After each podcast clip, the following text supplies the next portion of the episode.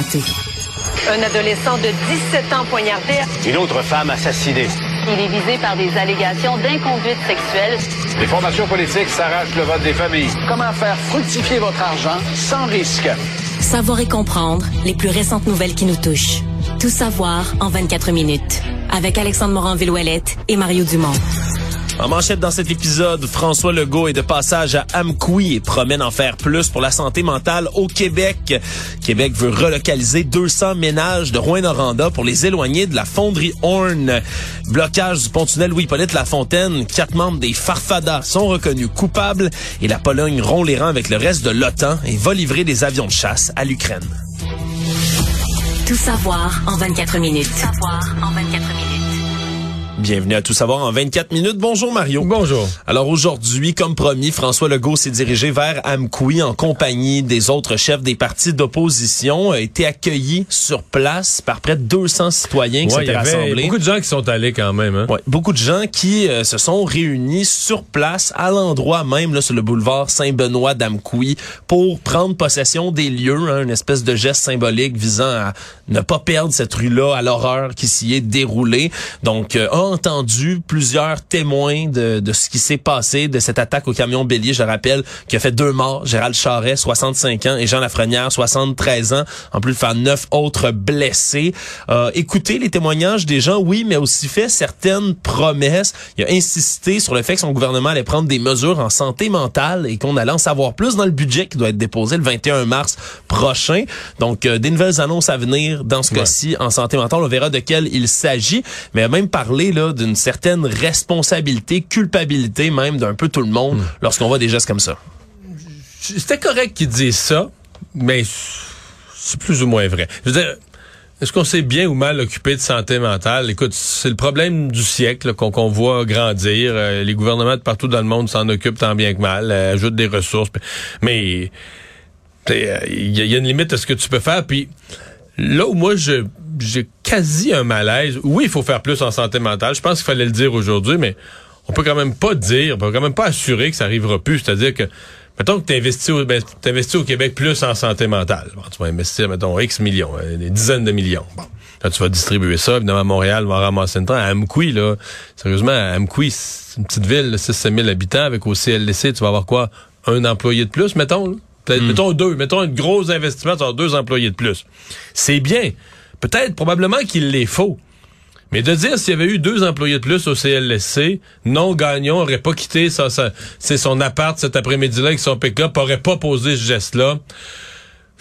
Tu pourras jamais dire ça. Je veux dire, est-ce qu'il aurait consulté? Est-ce qu'il aurait, il aurait peut-être même pas su qu'il y avait des ressources de plus? Ouais, ça, c'est- ça c'est l'autre affaire, c'est l'autre partie de l'histoire aussi, Mario. C'est toujours de, de savoir est-ce que les gens vont aller consulter? C'est, ça a été très très déstigmatisé dans les dernières Oui. années aussi. Les, les, les, les troubles de santé mentaux. on a dit Carrie Price est allé consulter plein de gens avec, tu sais, pour justement là, pour enlever le, le, le, Le tabou. ouais. puis- mais malgré ça, euh, il y a- donc c'est une lente évolution, euh, des choses qui doivent changer, mais tu sais, à un moment donné, je sais que les, les, les élus veulent, aiment pas, la- les élus détestent l'impuissance, tu sais, puis il y a un bout, il y a un bout devant ce genre d'événement-là où il faut que tu acceptes une certaine impuissance de dire c'est vraiment incroyable le gars ce qu'il a fait, mais et non, non, tu pourras pas mettre à côté de chaque trottoir des clôtures de béton. Non, tu pourras pas.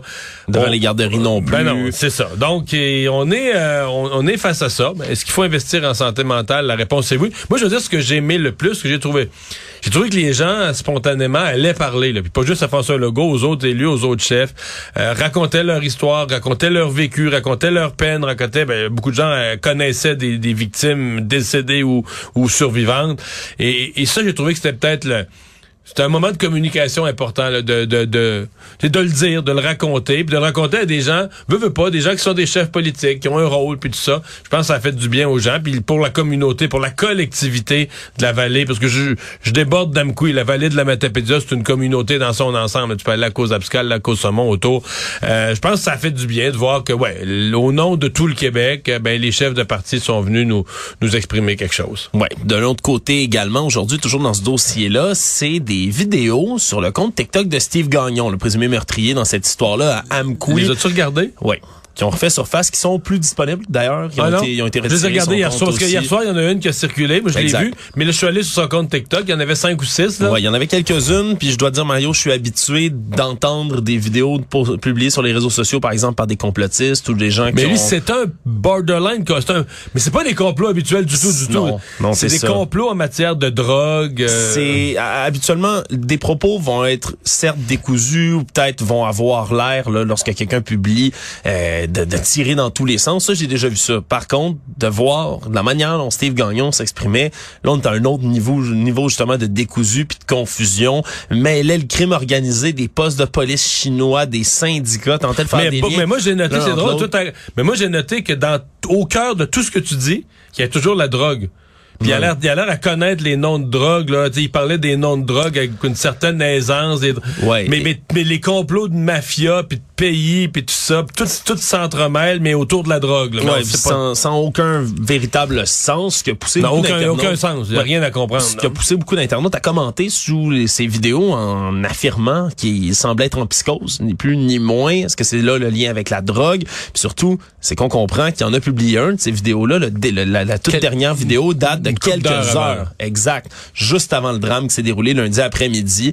Donc, euh, c'est certain qu'on risque de reprendre ces vidéos-là peut-être là, au Par contre, procès. dans ces vidéos, il n'y a pas... euh, il y a pas d'agressivité vraiment. là. Tu sais, Il y a une espèce de... de, de- Ouais, puis il n'y a pas de menaces qui sont faites. Il n'y a pas une attaque envers un groupe Une espèce d'écœurement envers euh, comme le système en général à la limite, mais basé sur des affaires incompréhensibles, mais pas. On comprend plus, plus une détresse qu'un motif, là, Ouais, vraiment, dans ouais, ces vidéos. pas mais c'est ouais, c'est ça.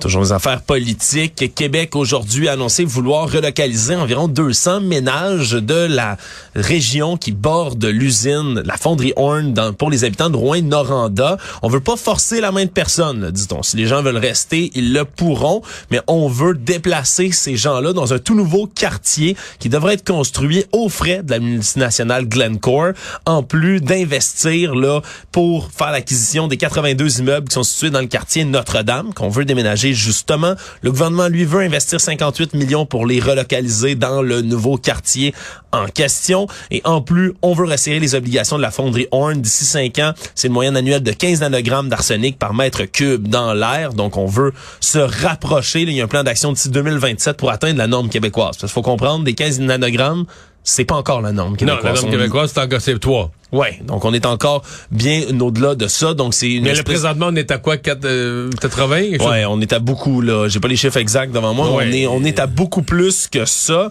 Et donc ben il y a eu toutes sortes de réactions aujourd'hui. Là, même si on a mis de- en place tout ça, qu'il y a un comité de vigie indépendant qui va être mis en place aussi pour s'assurer que la fonderie respecte ses exigences. Exigences, dis-je. Les oppositions elles ont fustigé le gouvernement ce matin. On dit que c'est ça a pas de bon sens de chasser les gens de chez eux après les avoir empoisonnés pendant des années. Euh, Puis il y a des gens qui sont inquiets aussi des ménages qui l'ont appris dans les nouvelles, comme un peu. Ouais. euh, Mais ça, j'ai vu, j'ai vu l'opposition qui reprochait au gouvernement que ça a écoulé. Là, euh, m'excuse, mais on n'a aucune preuve, là.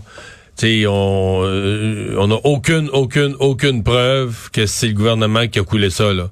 Je veux dire, parce que là, c'est un document complexe qui a circulé entre plusieurs mains. T'as consulté la santé publique, t'as consulté les autorités. Mais Je veux dire, une fois que le document, il y a 30 personnes qui l'ont dans les mains. euh, Le risque que ça se propage est ben, C'est ça, là. Tu sais, à un moment donné, un journaliste en obtient une copie. Même le journaliste avait pas toutes les informations. Il y avait un bout dans la presse hier matin. Fait que, tu sais, moi, j'ai pas, j'ai, pas de preuves, j'ai pas d'indication que le gouvernement ait voulu. Donc là, on dit les gens l'ont appris dans le journal. Ouais, mais là, c'est parce que ça, c'est souvent de même que si tu veux, euh, c'est Ouais. pas facile de garder quelque chose de confidentiel. Euh, Il y a des inquiétudes parmi la population. Ah, mais qui l'a énorme, mais mais moi, je trouve que c'est, On les comprend. là. C'est une grosse opération de se faire délocaliser à la base, là, puis Moi, moi, relocaliser c'est le seul point sur lequel je suis sceptique. Regarde, là, ça veut pas dire que c'est pas volontaire du gouvernement que vous l'avez appris dans le journal. Ça a juste coulé. Ça c'est juste été perdu comme nouvelle. Puis, un journaliste qui l'obtient avant tout le monde, ben lui, il le publie. Mais le reste, je comprends totalement les inquiétudes de la population. Quoique, je pense qu'on a compris qu'il y avait pas, s'il y avait une solution facile et évidente, là. On l'aurait prise. On l'aurait fait. Euh, bon, euh, là, on est devant toutes des, des, des, des, des moins pires choix. Qu'est-ce qui est le moins pire choix? Ouais, J'ai quand même quelqu'un qui connaît bien le milieu aujourd'hui qui m'expliquait, il dit, écoute, il faut, regarde ça financièrement. là. On met de côté, parce que c'est ça qui va être compliqué, c'est l'attachement à sa maison. Si tu as planté des fleurs, là, tes fleurs, tu les as plantées il y a 10 ans, puis là, tes arbustes sont rendus beaux, puis Tu sais, tu, tu renonces, tu sais, tu renonces à ta maison, tu renonces à ta maison, tu renonces à tout.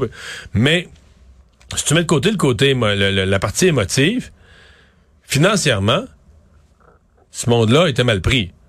Parce que toi, irais-tu acheter une maison dans le quartier Notre-Dame à Rouen-Noranda, là? Non, c'est ça. C'est pas, pas l'endroit idéal pour élever mes enfants. Ben, c'est ça. Tu mets une pancarte à vendre, ça se peut que le téléphone sonne pas beaucoup. Puis à la limite que pour la vendre, il va falloir que tu baisses ton prix, fait que tu vas obtenir un prix pour ta maison qui est totalement injuste. Donc les gens étaient un peu prisonniers de cette situation-là. Des maisons pas vendables ou peu vendables, en tout cas vendables à un prix qui aurait été extrêmement désavantageux. Je sais que là, quand je fais un calcul comme ça, je suis au niveau de, de, de, de- tes finances. En même temps, la maison, pour bien des gens, c'est ton avoir personnel, c'est ton actif, c'est ton ta retraite, c'est ce que tu as bâti. Fait que là-dessus, là, il y, a, y a une protection du capital des gens, là, de leur avoir. Dire, on va, on va vous loger dans un quartier, votre maison va être revendable, et tout ça. Mais est-ce que, une fois ça dit, est-ce que ça va être facile? Est-ce que ça va être simple? Est-ce que les gens vont être heureux? Là, on comprend que c'est un quartier central, central dans la ville.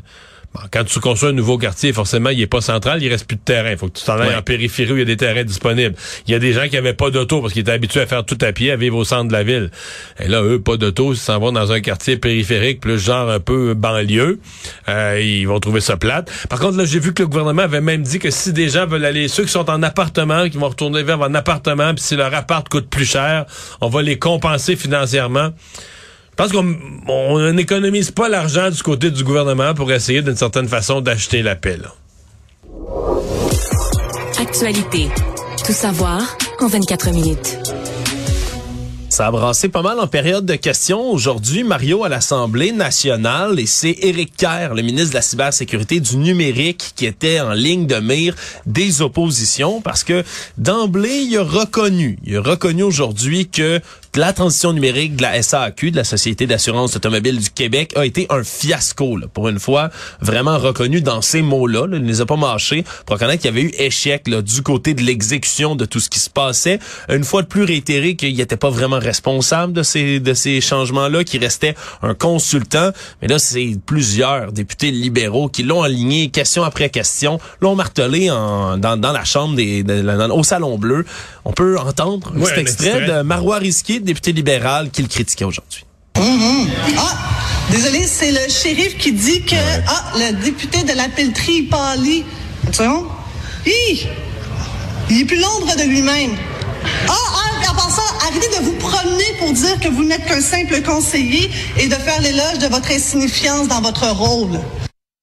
On peut dire que c'est que c'était cinglant. Mario, est-ce que c'était ça Non, venait à point pour monsieur pour monsieur Kerr? Non, tout ça? je pense que c'était préparé comme tel. Euh, je pense que quand ils ont préparé la période des questions, euh, d'abord ils se sont dit le chef est pas là, il y a rien à faire. François Legault est absent, et ils se sont dit on va faire euh, perdre les pédales à Éric Kerr, qui est quand même un tempérament assez bouillant, tout ça, qui est un bon parlementaire, un habile parlementaire, peut être agressif, mais on a voulu y faire faire, euh, y faire péter les plombs. Écoute, il est dans la controverse depuis plusieurs jours, puis évidemment il est dans la situation. Il est pas le premier à vivre ça. J'en ai connu, j'ai vu Guy Chevrette dans la même situation. Quand tu as été un des plus efficaces députés de l'opposition, un des critiques, puis là, lui, écoute, sur les questions de corruption, il a fait payer les autres. Il y a eu des périodes de questions où il était le matamode. Fait qu'il Il en a ouais. fait en a dit des phrases, lui, sur les autres qui reviennent, qui reviennent sur le nez aujourd'hui. Oui, puis il a Mais- surtout été intraitable en plus sur la transparence, sur tout ce qui est informatique au gouvernement du Québec. Tout à fait. Et, et là, il vit ça, il vit un échec.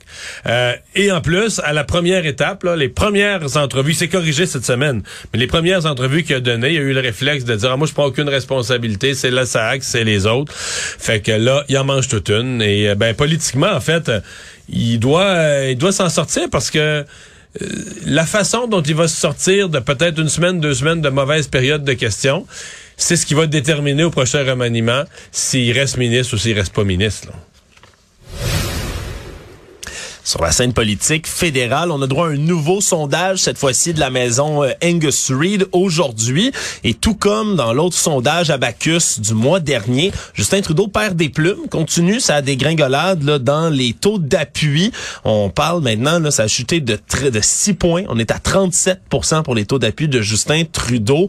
Baisse qui est la même au Québec, là, on a, ça a de 12 points l'approbation pour Justin Trudeau, passé de 36% à 24% au Québec. Évidemment, on peut retrouver toutes sortes de dossiers qui sont venus faire parler son étoile ici dans la province. On parle de la nomination d'Amiral Gawabi, l'opposition des députés anglo-montréalais à la loi sur les langues officielles, le chemin Roxham, les transferts en santé. À tout ça vient de s'ajouter l'ingérence chinoise. Donc, c'est pas euh, des très bons derniers mois pour Justin Trudeau ici dans l'opinion populaire au Québec. Mais c'est Par contre, euh, Pierre Poilievre ne récupère pas, ne ramasse pas vraiment l'insatisfaction. Oui, le Parti conservateur semble se détacher, mais dès qu'on met le nom de Pierre Poilievre dans la question, c'est plus ça. Ouais, c'est ça le problème parce que pour 35% des, des répondants au sondage, on voterait pour les conservateurs. Ça devance les libéraux à 29 le NPD à 20% puis le bloc à 8% Mais en dehors de ça, le problème c'est que M. Poiliev lui-même est perçu de manière très négative par 35% des répondants. Négative par 16 autres des répondants, puis ceux qui le trouvent très positif et positif, c'est 34% seulement comparativement à tout ce qu'on vient d'entendre. Donc le problème, c'est qu'il n'y a pas beaucoup de gens qui semblent voir dans une bonne lumière M. Poiliev lui-même, même si il a l'air d'avoir un écœurement ou un essoufflement du côté des libéraux. Les conservateurs pourraient en profiter. Mais M. Poiliev, c'est pas, euh, disons, un chef qui fait. Mais tu vois, il y a un sondage léger qui vient de sortir la fin d'après-midi, puis qui lui est plus, en fait, qui arrive à la même conclusion pour ce qui est de Trudeau versus Poiliev, mais qui est moins négatif envers le Parti euh, libéral. Donc, euh, mais quand même, qui place le Parti libéral moins. Euh, le Parti libéral a perdu des plumes depuis l'élection. En un an et demi, c'est sûr. Euh, mais est-ce que est-ce que c'est des points, dans le fond, la question, est-ce que c'est des points flottants de gens qui sont devenus indécis ou c'est des points que les conservateurs de Pierre Poilievre ont vraiment euh, repris? Ça, pour moi, c'est pas c'est pas clair du tout, c'est pas réglé. Tout savoir en 24 minutes.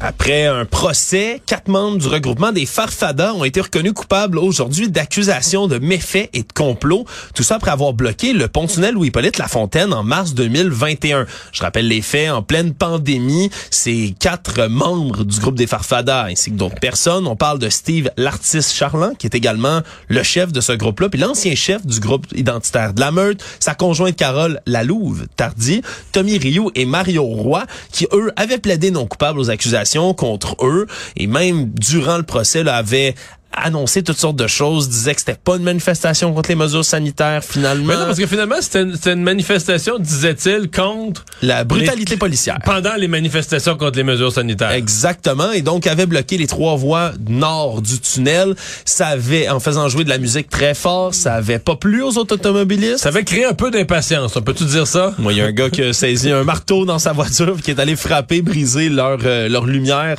sur les autres véhicules qui le bloquaient. Moi, ça peut dire que je suis particulièrement fort, là, mais moi, si je bloquais le tunnel pour le fun, je devinerais que ça va générer de l'impatience derrière moi. Ouais, tu, tu devinerais que certaines personnes vont peut-être pogner les nerfs en bon français. deviné. Ouais, ben écoute, c'était peut-être pas prévu dans leur plan. Peut-être qu'ils pensaient que le peuple allait être derrière eux. Mais là, le tribunal... Ah, c'est parce qu'au fond, ils sont le peuple, eux. Oui.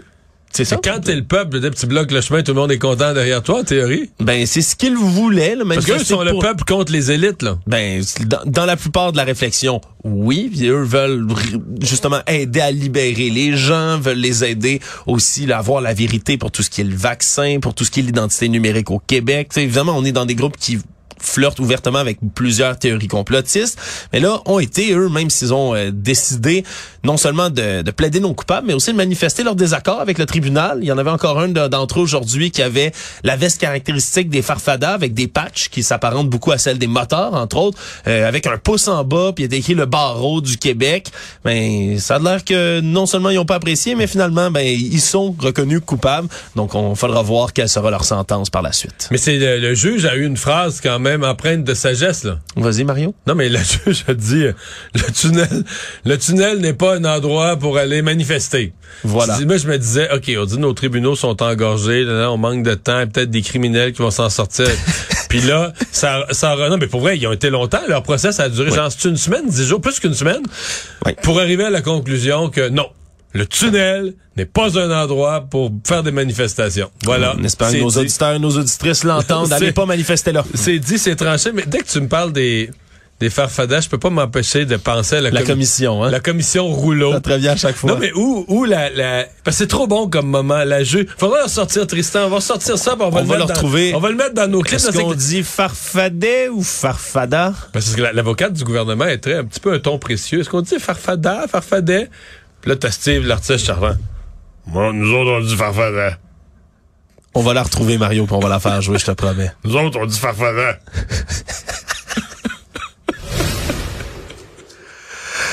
Euh, je reviens dans un sujet un peu plus sérieux. On a appris hier Oh oui. qu'une journée de rêve au bar à parc du village vacances Valcartier a viré au drame pour une famille d'Adstock en après-midi. La voiture qui a percuté un poids lourd et ça a tué sur le coup un père et deux enfants. Il y avait six membres de la famille qui étaient là-dedans. Le père, la mère et leurs quatre enfants.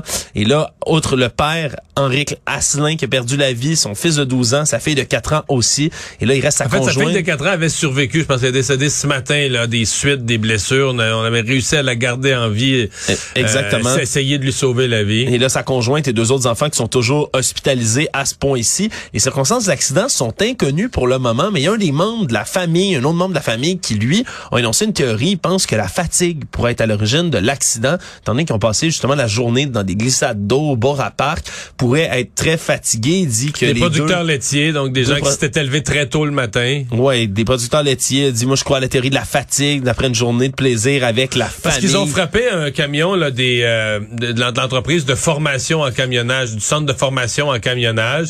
Ouais. On semble pas dire là, que le camion, lui, était hors contrôle. Non, c'est un tronçon de route qui était droit, la chaussée était sèche. Il y, a pas, à, à prime d'abord, il y a pas de, de facteur qui semble indiquer qu'il pourrait y avoir un accident là ou qui pourrait faciliter un accident. Reste après ça l'erreur humaine. Est-ce qu'il y aurait pu s'endormir au volant, le monsieur euh, Henrique Asselin? Peut-être. Évidemment, on tentera de délucider ce qui s'est passé. On pense évidemment aux trois membres de la famille survivants euh, qui, eux, encore, mais sont, sont en train de se remettre de tout ça. Économie. Grosse acquisition pour alimentation Couche-Tard qui ont conclu un autre accord international évalué à 4,5 milliards de dollars canadiens pour acheter quelques 2200 magasins qui appartiennent à Total Energies en Europe. Ce qui fait donc que, puis ça me fait toujours rire de dire ça Mario, la chaîne de dépanneurs de Laval. C'est rendu tellement énorme, mais c'est quand même un dépanneur d'ici. On parle là, de 1195 établissements en Allemagne, 566 en Belgique, 387 aux Pays-Bas, 45 au Luxembourg. Les amène à 5000 quelques cents en Europe. Pas, En pas Europe. dans le monde. En 5200, je pense, en Europe. Oui, parce que dans le monde, là, sont à 24 pays et territoires différents, 14 300 magasins. Donc, euh, cet empire là, de, de dépanneurs et autres magasins un peu partout dans le monde de couche-tard qui continue là, à s'épandre comme ça. Mais qui génère des liquidités parce que, tu sais, pour acheter comme ça, là, je veux dire, eux, ils... Il faut avoir du change de, de l'argent de non, poche. mais c'est parce qu'ils empruntent pas à 95 là, tu sais, ils s'étirent pas le coup avec une petite mise de fonds. Ils génèrent des liquidités. À un moment donné, ils ont des milliards, des milliards dans leur coffre, puis là, ils achètent. C'est toute une machine euh, économique avec une business de scène. C'est ça qui est fou des dépanneurs. C'est une business où sur chaque transaction, tu fais des sous. Mais bon, la, la, la Quand tu fais c'est avec des Ouais, scènes ouais. qui ont fait des piastres? Eh boy, c'est dans leur cas. Les autres, ils l'ont compris. Le monde. Le président polonais a annoncé aujourd'hui que la Pologne allait le rompre les rangs avec le reste de l'OTAN. Ça fait déjà un moment que les autres pays de l'OTAN, dont les États-Unis en premier, refusent de livrer pour l'instant, disent-ils, des avions de combat à l'Ukraine. Et voilà que ce sera chose faite. On a annoncé 4 MiG-29 qui vont être partagés dans les prochains jours avec l'armée de Kiev. C'est des chasseurs qui sont toujours en service, donc qui sont actifs pour l'armée polonaise, mais on dit que c'est leurs dernières années d'exploitation. Donc c'est dans les dernières années, on projetait déjà de les remplacer par des F-35 américains. Des Mais c'est une grosse nouvelle quand même que- qu'on fournit à l'Ukraine. Puis là, je comprends que la Pologne dit on agit seul. Là, nous, on, on, on est des dissidents des pays de l'OTAN. Ouais. Mais ça pourrait peut-être ouvrir la porte à d'autres pays qui pourraient Ben, en fournir. Moi, parce que- mettons, mais, mais tant- avant même ça, là, moi, je regarde la nouvelle aujourd'hui, puis je me disais, ouais, est-ce que Joe Biden est furieux, euh, puis a donné vraiment un coup de pied dans sa poubelle en disant, ah, sont donc bien écœurants, là. ou bien est-ce que tout le monde fait semblant comme on regarde ailleurs. Ouais, c'est peut-être c'est peut-être plus ce scénario-là qui est probable. Ouais, tout le monde Mario. a fait, tu sais, tout le monde a fait un clin d'œil en Pologne en voulant dire, vas-y, là, dis que, dis que tu le fais, sais, pour pas gonfler- augmenter l'escalade. Mais parce non, pas que augmenter l'escalade. Fait qu'on dit la Pologne agit seule, en, quasiment en contravention de la volonté des autres. Oui. Mais avec une certaine complicité que tout le monde est bien content. Ouais, ouais, des avions. euh, Ouais, et on dit qu'il y a une quinzaine de MiG comme ça qui sont hérités là, des années 90, qui appartiennent de conception soviétique à la Pologne. Et les Ukrainiens, les pilotes ukrainiens, c'est les avions sur lesquels ils sont habitués. là. Ils sont formés et là, ce qu'on a dit, surtout, c'est là, on parle de 4 MiG pour l'instant. On a dit que d'autres appareils sont en cours de maintenance en ce moment et seront probablement eux aussi transférés par la suite. Donc, c'est peut-être même Parce que pas ça, la ça, fin. ça change la donne là, si l'Ukraine a à nouveau euh, des flotte aérienne. une flotte aérienne, ouais. Résumer l'actualité.